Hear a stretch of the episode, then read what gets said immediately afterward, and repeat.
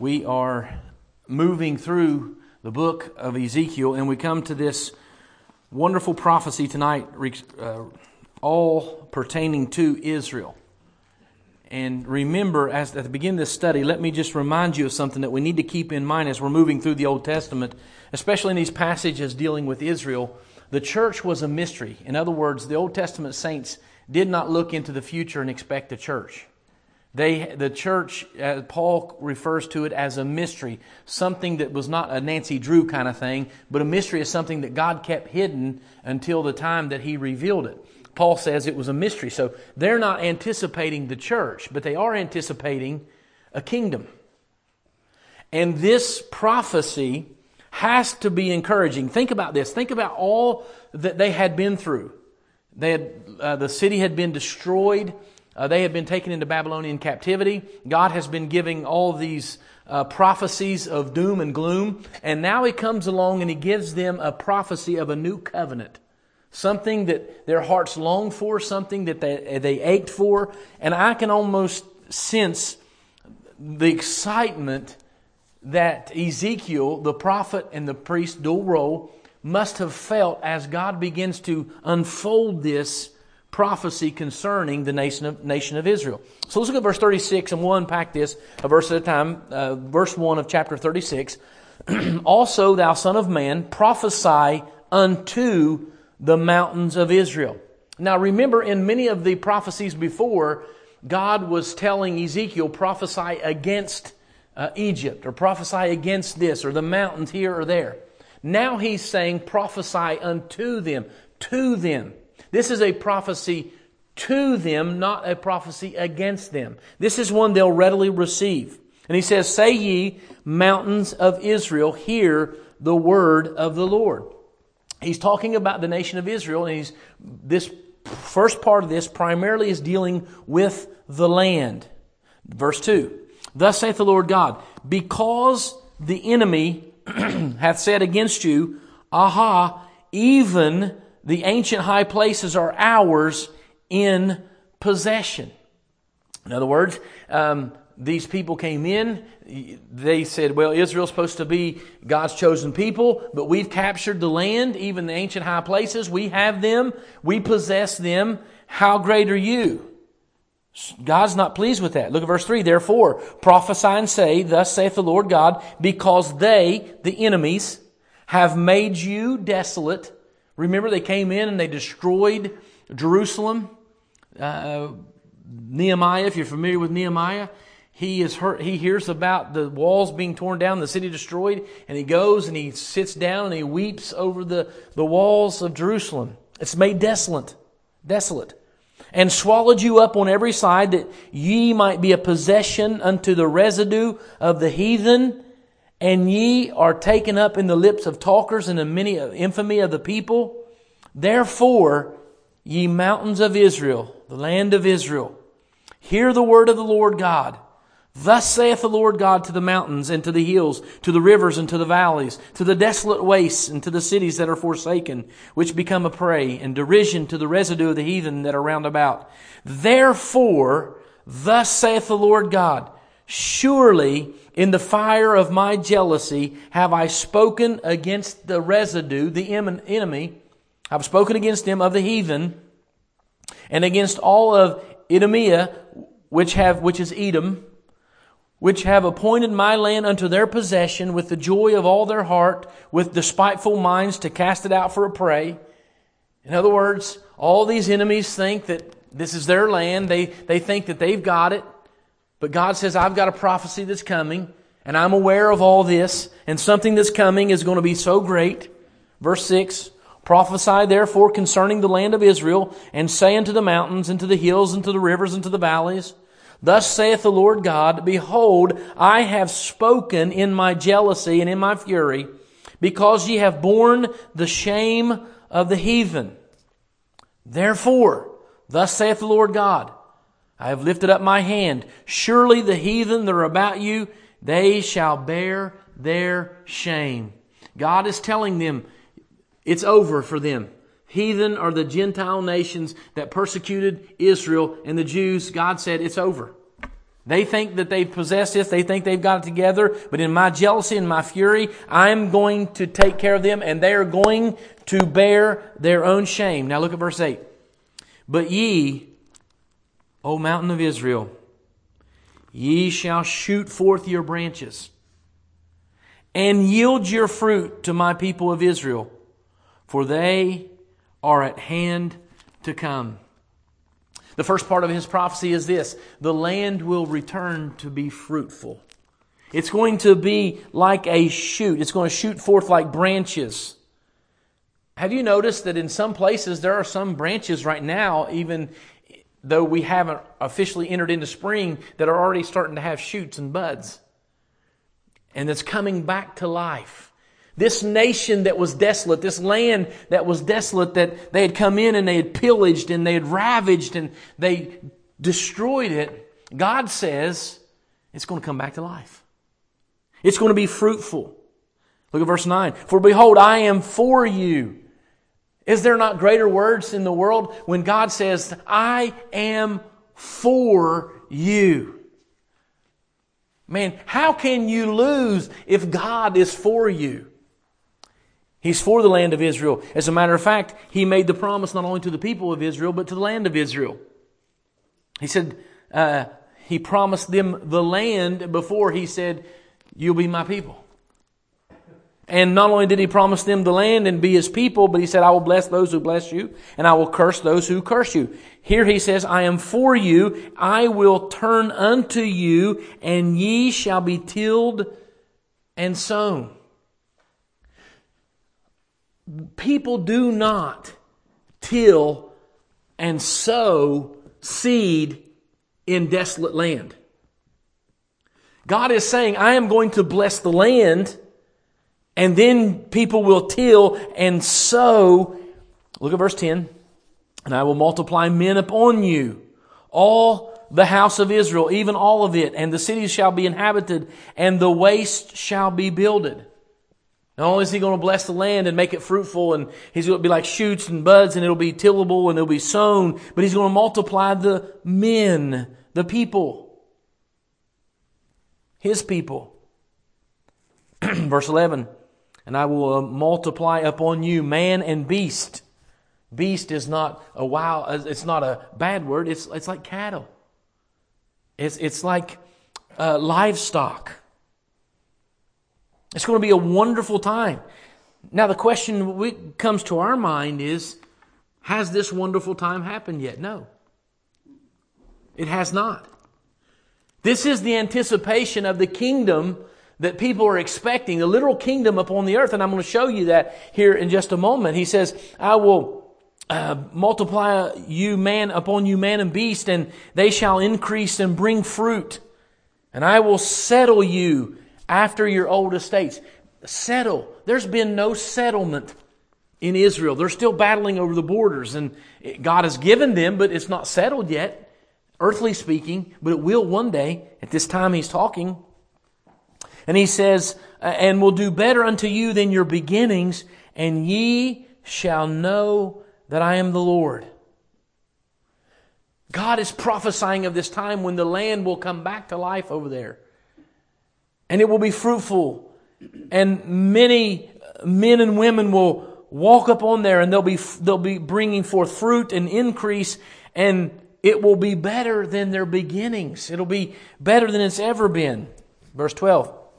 Yea, I will cause men to walk upon you, even my people Israel, and they shall possess thee, and thou shalt be their inheritance, and thou shalt no more henceforth bereave them of men.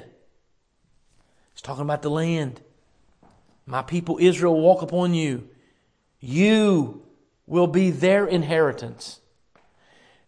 Interestingly enough, Moses got to see the promised land, but he never got to step foot in the promised land. Uh, we believe at the the um, Mount of Transfiguration he did, but not when he was not when he came to deliver to bring all of the Israelites out of Egypt. He got to see it, but he never got to cross into the promised land. He never got to possess the inheritance. God says Israel will possess the inheritance. There'll be no rockets fired upon them. There'll be no fighting over it. There'll be no um, foreign dignitaries trying to intervene and cause difficulties. It won't happen. It'll be their inheritance. It'll be a fruitful land. Verse 13, Thus saith the Lord God, because they say unto you, Thou land devourest up men, and hast bereaved thy nations, therefore shalt thou devour men no more, neither bereave thy nations any more, saith God. It's going to be a, a place of tranquility, of peace, a place that men are not devoured up and men are not dying and the, the blood's not up to the bits of the horse's mouth. None of that. Sounds like heaven, doesn't it? Oh, we'll get there. Moreover, verse 16, the word of the Lord came unto me, saying, Son of man, when the house of Israel dwelt in their own land, they defiled it by their own way and by their doings. Their way was before me as the uncleanliness of a removed woman. Wait a minute. Are you saying that the reason that they were desolate in the first place is because of the way they were when they had when they were in the land? When they were in the land, what did they do? They defiled it by their own way. They didn't follow God. They didn't keep His commandments. They didn't do what He instructed them to do. They did their own thing in the land of God. Look at verse 18. Wherefore I poured my fury upon them for the blood that they had shed upon the land and for their idols wherewith they had polluted it. This is what God did throughout the history because of their disobedience and because they, they turned to other idols and they worshiped other idols. God's fury turned to them and he punished them. And look at verse 19. And I scattered them among the heathen, the Gentiles, and they were dispersed through the countries according to their way and according to their doings, I judged them. God brought them to this place of desolation. He scattered them abroad. It's interesting if you would take your Google when, not during church, please, but when you get home, and you would Google Jewish populations around the world, you would find that in many different places of, of the world, there are large Jewish populations. And you're wondering how in the world. Do you know that there's a large population in Russia of Jews? In Poland and I don't even know how to pronounce some of those places. I'm just going to leave it right there. But it's interesting. God said, I scattered them and dispersed them throughout the countries. I did that because I judged them.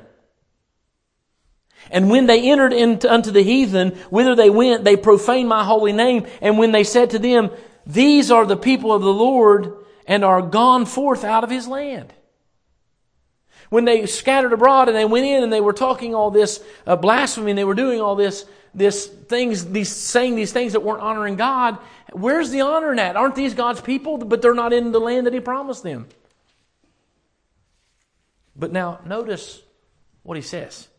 Something changes. What changes? I'll tell you what changes the mercy and grace of God changes. Look at verse 21. But I had pity for my holy name, which the house of Israel had profaned among the heathen, whither they went.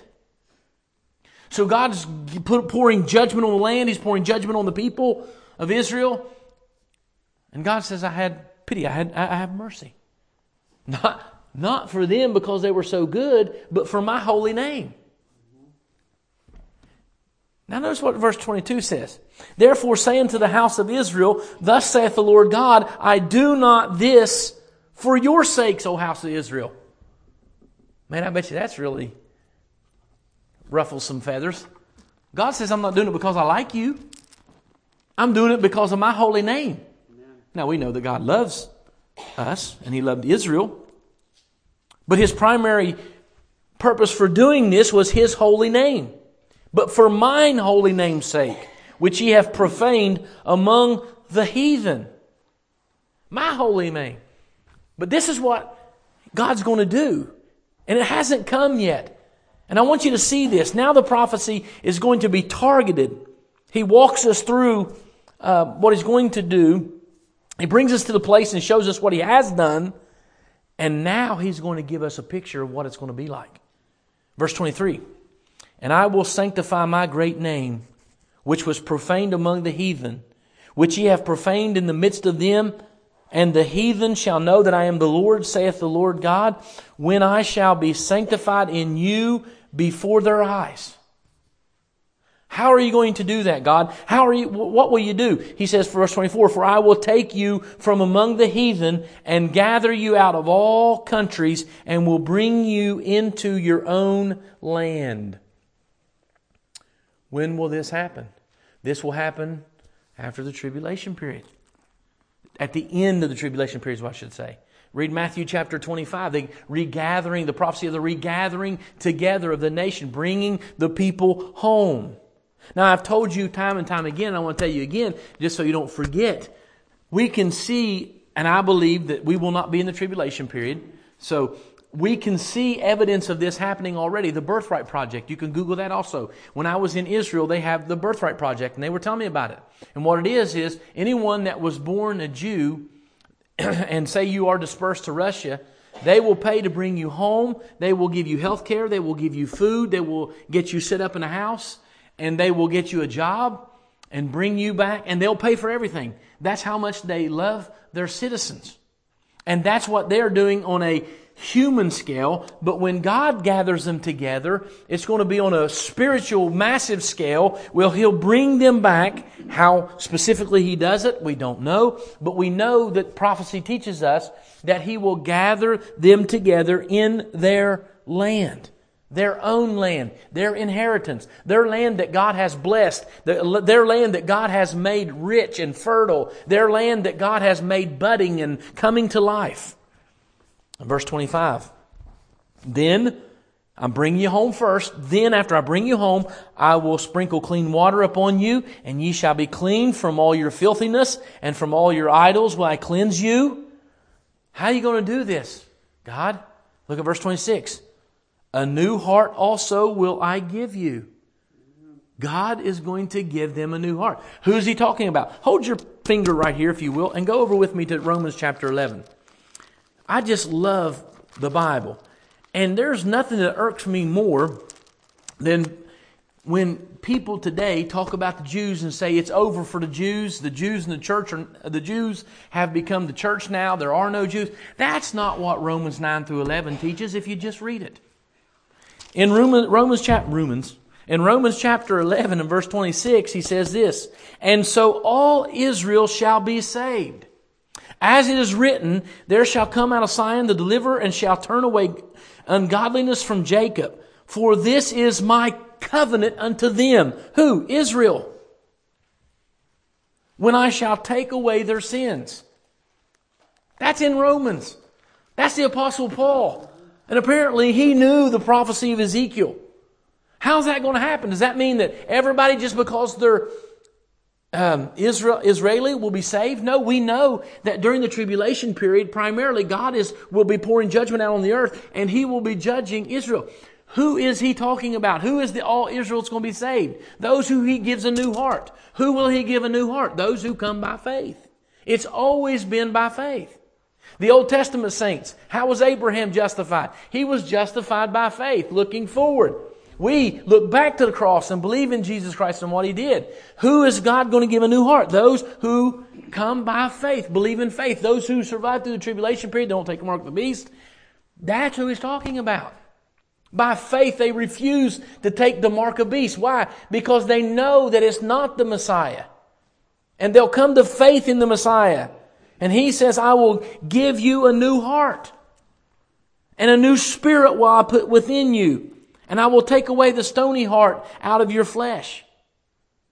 What, where do we hear this? Where does this come to mind about stony heart and flesh? And you remember the parable of the seeds? falling on fertile ground. Some fell on stony and it didn't, it, you know, sprung right up and then the devil came and took it away. Uh, the fertile ground that came in it has to do with faith. It's always been about faith. And so those who do that, He is going to give them a new heart and a new spirit. And He says, and I will give you a heart of flesh, flesh in contrast to stone. That means it's a sensitive, it's a pliable heart. It's, it, it, can receive. Stone just will bounce off. Verse 27. And I will put my spirit within you and cause you to walk in my statutes, and you shall keep my judgments and do them. And ye shall dwell in the land that I give to your fathers, and ye shall be my people, and I will be your God. When is this going to happen? After the tribulation period, when the Lord Jesus Christ sets up his millennial kingdom. And they'll walk finally at peace in the land, and they won't have to fight any longer, and it will be so wonderful. Verse 29 I will also save you from all your uncleanness, and I will call for the corn and will increase it and lay no famine upon you. And I will multiply the fruit of the tree and the increase of the field, that ye receive no more reproach of famine among the heathen. For the first time in the world, there'll be no threat of famine. There'll be no threat of a crop being disintegrated or wiped out or destroyed. I remember one time I had a real nice garden I'd planted and put a lot of time in it and had corn, and one afternoon a storm came in and all that corn laid down. I was so frustrated. And I didn't know what to do, so I went out to Gerlax and asked, What do I do? And he said, Just leave it alone. That corn curved and grew back up like this. It was the funniest looking stuff. It was good corn. Um, but I think about that, and my, I think I was telling my dad that, and he said, Well, just thank God you're not a farmer and that's how you make your living. Isn't that something? I mean, the farmers have to think about their lit, their crops, and they have to think about what happened in, in Nashville, Tennessee, and how it could come through and just wipe and devastate everything. Can you imagine a time when the farmer won't have to worry about that? As a matter of fact, the way I read this, he says, I will call for the corn. Best I can understand this is you to have to worry about it. He's going, the Lord's going to take care of the corn. It's going to grow. I, if somebody can mess up the growing process, it's this cat right here. Somebody says, all you got to do is put the seed in the ground, put water. Yeah, yeah, yeah. Whatever, John Morrow. But, anyways, I'm just saying. Watch this. This is what is wonderful about this. Uh, verse 30 I will multiply the fruit of the tree and the increase of the field, that ye shall receive no more reproach of famine among the heathen. Verse 31 Then shall ye remember your own evil ways and your doings that were not good, and shall loathe yourself in your own sight for your iniquities and your abominations. When you see how good it is, you're going to be very sorry. You'll be sorry that your ancestors ever even did things like that. Not for your sakes do I do this, saith the Lord God. Be it known unto you, be ashamed and confounded for your own ways, O house of Israel. Thus saith the Lord God, in the day, this is how I also know its future, in the day, when it happens, that specific day he's talking about. When it happens, that I shall cleanse you from all your iniquities, I will also cause you to dwell in the cities, and the wastes shall be builded. And the desolate land shall be tilled, whereas lay desolate in the sight of all that pass by. And they shall say, This land was that this land that was desolate is become like the Garden of Eden. That's not a coincidental phrase there. Because many scholars believe that the millennial kingdom, as well as the new heavenly city coming down out of the sky, will be just like the Garden of Eden. How beautiful it was. I'm thinking about 82 degrees, no humidity, no clouds, plump grapes, I, I, any kind of fruit your heart could ever imagine. I, am I'm, I'm, I'm preaching now. Some of you are going to say amen. I, am thinking of the garden, and, and there's, I, I think there's a, a specific reference here, and I think it's important to note that during that time, it's going to be like it was in the Garden of Eden. Now, what happened in the Garden of Eden? God came down in the cool of the day and had intimate fellowship, and walked and talked with Adam and Eve.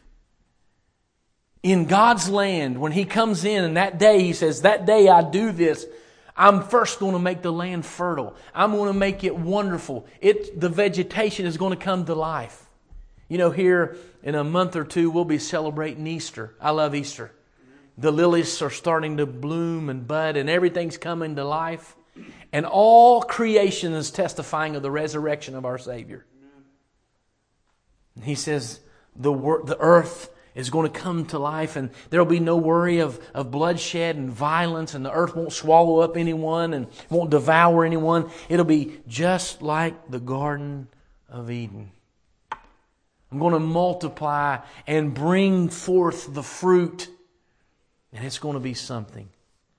And my people will be there and they will finally be at peace and they don't have to lie in bed and worry about a, lo- a rocket being launched from the Gaza Strip and they don't have to worry about all this stuff going on because God will be in the midst and He will be their God and they will be His people and He will have brought them through by faith and given them a new heart and they will be finally at home, at rest in the millennial kingdom. It's the nearest thing to the Garden of Eden. Incidentally, it is my belief, some people believe differently and they can do that. It is my belief that the Garden of Eden is right smack dab in Jerusalem. Uh, if you would go, and why do I say that? There's a lot, I can't get into this, but there, a lot of people say, well, no, there's four rivers. There are not four rivers. There's one river, but four rivers flow into that one river if you read in Genesis.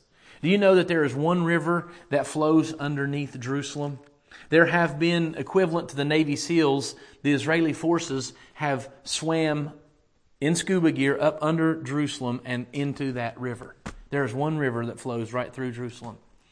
Uh, many believe that the Ark of the Covenant, there have been some who have seen it, have been eyewitnesses, have seen it, that it is underneath, buried underneath the Dome of the Rock, where the Dome of the Rock is now Muslim controlled, and they believe it's right there. The, Jesus will be on the Mount of Olives. The new city, the new heavenly city, will come down out of the sky, and he will, as it's coming down, he can step right off the Mount of Olives right into that glorious city. It's an important city. That's why all prophecy, we keep our eyes on Jerusalem. That's why the scriptures say, O Jerusalem, O Jerusalem. The song, I remember when we were in Israel and we were on the bus and we were going up. You know how the Bible says you always go up to Jerusalem. You always read in the Bible, they went up to Jerusalem. We're driving up to Jerusalem and our guide is a Jewish guide, and they put in a CD, Jerusalem, Jerusalem. And he's up there with all his might. He don't even believe in Jesus Christ as the Messiah. And he's up there singing Jerusalem, that city, because they know. They know that's where the kingdom will be. And they look forward to the kingdom. They just missed the Messiah. They just didn't know that the king has already come. And so this prophecy is about that land, and God's going to restore that land. And He, in Romans, tells us this is a new covenant with the Israel people, Israeli people. That future Israeli people, not just because they're a Jew by nationality, born a Jew, but those who, after the tribulation period, by faith, they've refused to take the mark of the beast, and God has given them a new heart by faith. That's what He's saying. And He says, and the waste and the desolate are ruined cities and become fenced and are inhabited. Then the heathen, heathen that are left round about you shall know that I, the Lord, build the ruined places and plant that that was desolate. I, the Lord, have spoken it, and I will do it. Thus saith the Lord God, I will yet for this be inquired of by the house of Israel to do it for them. I will increase them with men like a flock, as the holy flock, as the flock of Jerusalem in her solemn feasts. So shall the waste cities be filled with flocks of men, and they shall know that I am the Lord. Can you imagine that time in the kingdom where it's populated? Men and women are walking and they're at peace. There's no hint of any kind of civil disturbance. There's no hint of any kind of uh, anxious spirit. They're just at peace in God's city, walking.